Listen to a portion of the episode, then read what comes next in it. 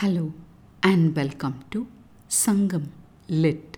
This is Nandini Karky, and in this episode, we listen to a person's angst arising out of the indecision of another, as depicted in Sangam literary work Kurundogai 383, penned by Padumarathu Mosi Kiranar set in the drylands of Paalai.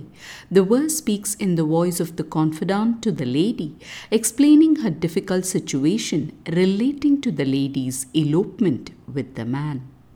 நீ உடம்படுதலின் யான்தர வந்து குறி நின்றனனே குன்றநாடன் இன்றை அளவைச் சென்றைக்க entry கையும் காலும் ஓய்வன ஒடுங்க தீ ஒரு தளிரின் நடுங்கி யாவதும் இலை யான் செயற்கு உரியதுவே what will I do if you say this now? cries out a voice in this verse. The opening words ni udampadudalin meaning since you accepted talks about a prior agreement for some planned event.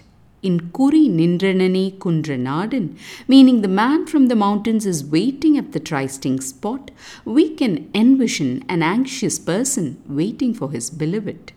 An intense simile appears in Ti uru meaning a tender sprout that has fallen into the fire. Ending with the words Yavadum ilayan sayirku uriyaduve, meaning there is nothing for me to do. The verse lets out a sigh of dejection and invites us to listen with empathy.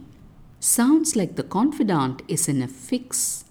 The context reveals that the man and lady were leading a love relationship and the man was trysting with the lady for a while. Situation arose such that the man concludes the only way to guard his relationship with the lady was to elope away with her.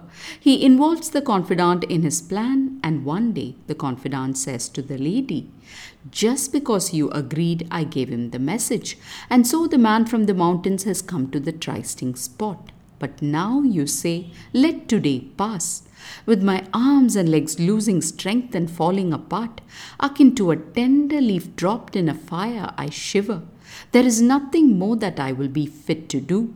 With these words, the confidant is stressing to the lady that the right course of action was for her to elope away with the man. In each verse, there's a different focus. For instance, it could be the description of a place, a character portrait, or a cute display of emotion. In this one, the highlight is the dialogue between two women detailing the entire story unfolding there. The confidant starts by saying that it was the lady who agreed, and from context, we understand that this denotes the lady's acceptance of the man's proposal to elope away together. Having obtained the lady's approval, the confidant rushes to the man and conveys this news. Satisfied, the man too comes to the trysting spot to wait for the lady. But when the confidant says the man is all ready and waiting, the lady is overcome with a bout of shyness, and so she tells the confidant, Let's not do this today. On hearing these words, the confidant says her arms and legs become weak, and she seems to fall with the shudder of a newborn leaf thrown into the fire. She concludes with the words that she would not be able to do anything more for the lady. That last statement is a warning for the lady to see the precarious situation just then. For the confidant will lose her standing with the man and he may even forsake the lady given the circumstances. So, considering my pitiable situation and a person waiting because of your promise, please push away your indecision and leave with him, insists the confidant. The verse presents a classic dilemma in a person caught in the middle between two conflicting parties.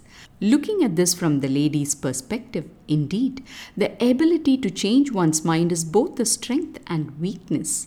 A weakness because this leads to lack of reliability and trust in the minds of others.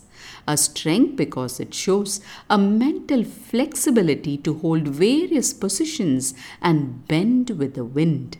Just as how the confidant nudges the lady in this verse, will we too learn the subtle nuance of knowing how far to bend and still not break in the currents of life? Thanks for listening to this episode of Sangam Lit and journeying with me to ancient lands and minds. Please visit nandinikarky.com to share your thoughts and do spread the word about Sangam Lit. Until next time, Nandri வணக்கம்.